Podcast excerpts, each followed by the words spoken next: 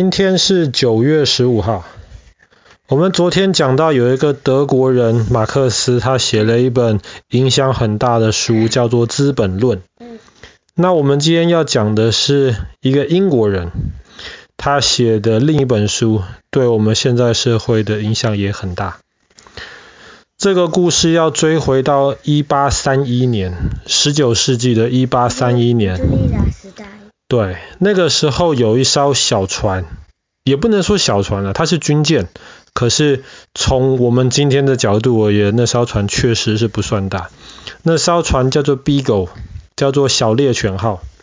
然后这小猎犬号离开英国的港口，它要环游世界一周，但是它的目的主要是为了做科学研究，而不是单纯的观光旅游而已。然后不是，也是 Beagle，Endeavour 是另一艘船。然后这艘小猎犬号上面载了一个英国人，他的名字你应该听过，叫做达尔文，Charles，对，Charles Darwin。我知道他。然后达尔文他身为小猎犬号上面的一个科学家。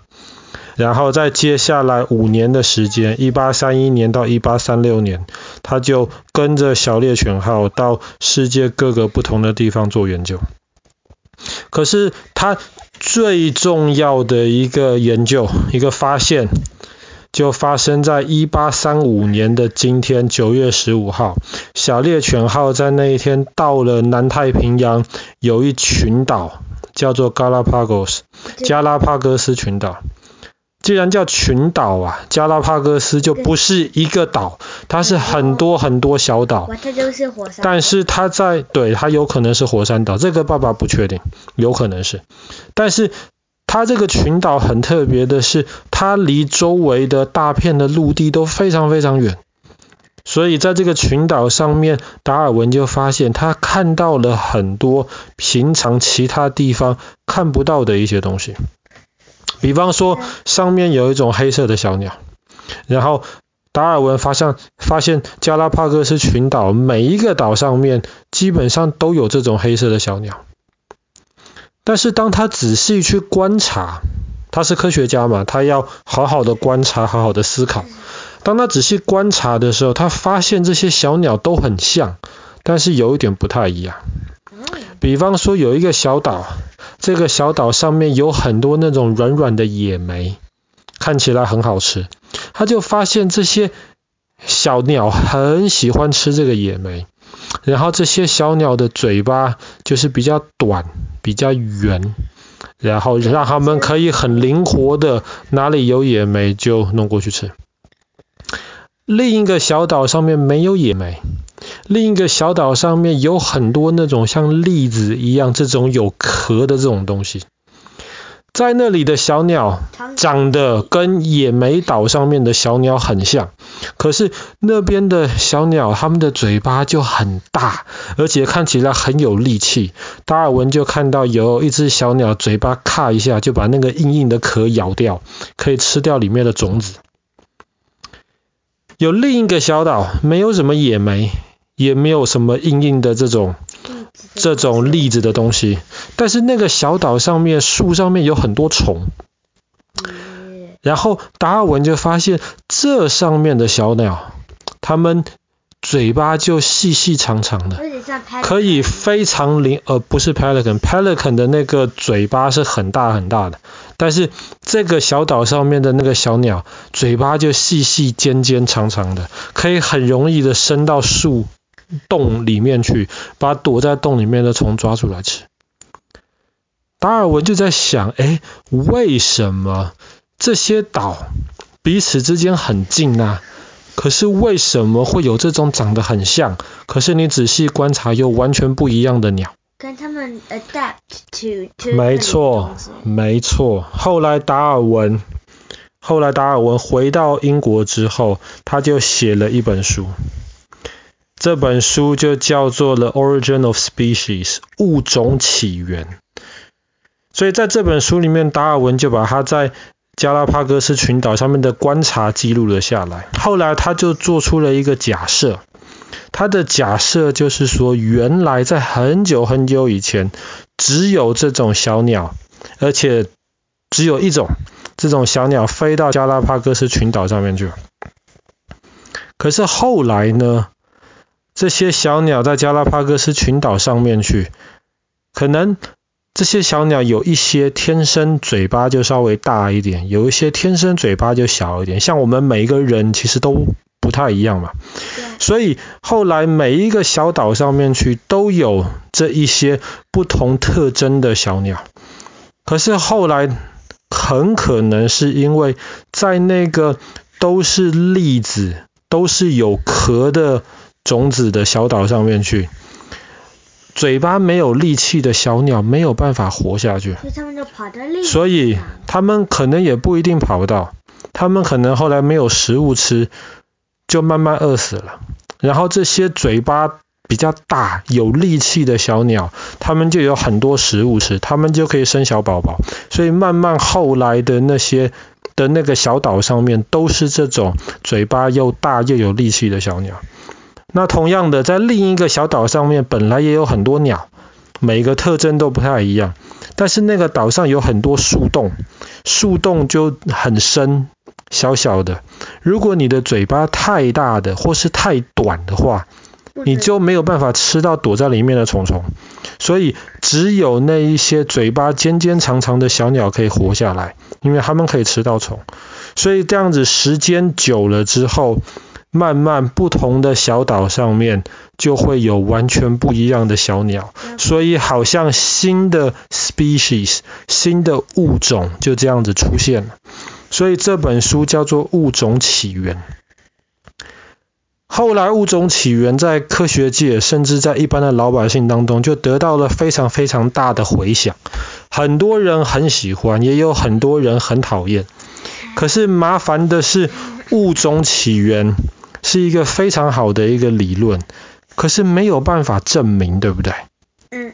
因为我们人活的时间七十年、八十年、九十年，你很难看到这种达尔文预估可能要几千或是几万年的这个进化呀。对，所以很难证明，对不对？对。错。很好证明，也不是很好证明，但是在三十年之前，美国有一个科学家，他就想到了一个方法。他的这个方法就是小鸟还是人，一代一代，一个 generation 一个 generation 太久了，没有办法做这样子的实验，他就拿一种小细菌。就用这个小细菌来做实验。这个小细菌，它大概每三个多小时就可以生出下一代，所以一天这个小细菌大概可以生六代到七代。所以，哎，后来这个科学家他就开始了一个实验，他就把这个小细菌一模一样的小细菌装在不同的瓶子里面去，然后。每一天，每一天就是里面有六代或七代了嘛，对不对？每一天就把这些原来的瓶子里面的这些小细菌拿出百分之一，一百个小细菌，他就随便拿一个出来，把这新的拿出来的小细菌放到另一个瓶子里面去，就这样子每天换，每天换，每天换，每天一个瓶子是大概六代或七代，每天做做做做做。这样子做了快三十年的时间，他总共累积了八十，大概八万代，八万代的资料。我们人类，你观察人一代二十年，你要观察八万代的话，你需要一百六十年的时间，不可能观察。可是，可是这个小细菌，你只要花三十年的时间，你就可以观察到八万代。所以这个科学家的假设是，他要看看。达尔文的这本《物种起源》这本书是不是实验可以证明的？他这个实验设计得很聪明哦，不只是这样子一代一代的让它长、让它换而已哈。最聪明的地方在于，这个小细菌生活的环境有两种食物，一种食物是小细菌天生都可以吃、很爱吃的食物，另一种食物。是小细菌根本没有办法吃的食物，所以比方说好了，就像人一样，在你前面一种食物是你爱吃的汉堡，另一种食物是树叶，树叶你没有办法吃的。对。可是对于一些动物而言，树叶也是食物，对不对？对。所以这些小细菌就生活在这两种食物的环境里面。后来科学家就发现了前两万代。当你去研究前两万代的时候，这个科学家每五百代，大概每每三个月的时间，他会把这些小细菌，一部分的小细菌给冷冻起来。OK，每五百代，每三个月可以冷冻起来。当这个实验进行到两万代左右的时候，这个科学家就研究两万代之后跟一开始的小细菌比，他们确实有在进化哦。这两万代之后的小细菌，它们变得更强壮，它们变得比较大，而且它们长得比较快了。本来是大概每三个多小时是一代，现在可能每三个小时就是一代了。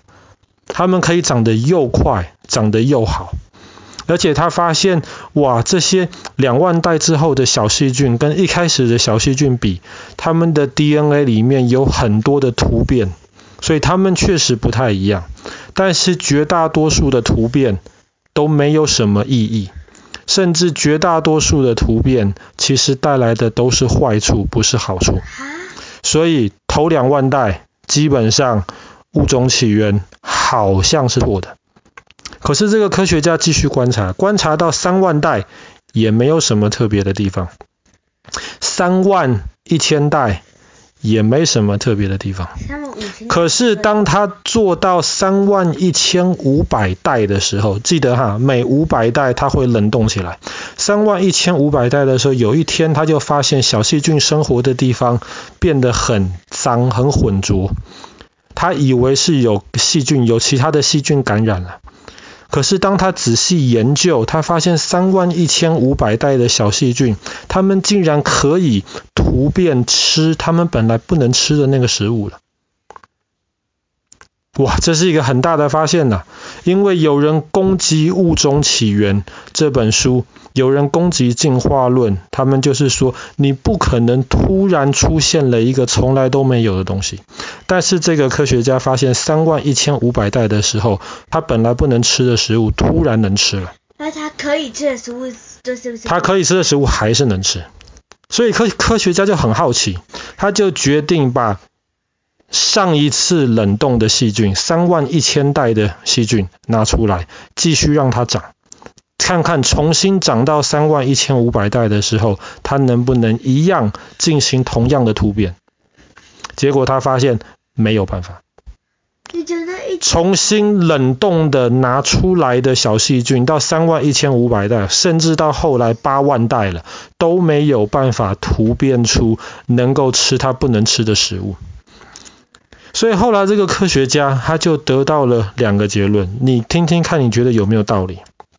第一个结论就是物种起源的突变真的会发生，真的很有可能因为周围的环境影响了这个小细菌，所以只要有一个小细菌突变出可以吃本来不能吃的食物，很快的对他而言食物就变更多了嘛。因为其他的小细菌没有办法吃那个不能吃的食物，所以有这个突变的小细菌就会长得很快，慢慢的它就会 take over，它就会取代掉其他没有突变的小细菌。但是这个科学家也发现这个东西是非常非常随机的，所以为什么会这么刚好在这个时间点就会出现这样子的东西？你只要时间倒回去重来一次，就发现做不出来了。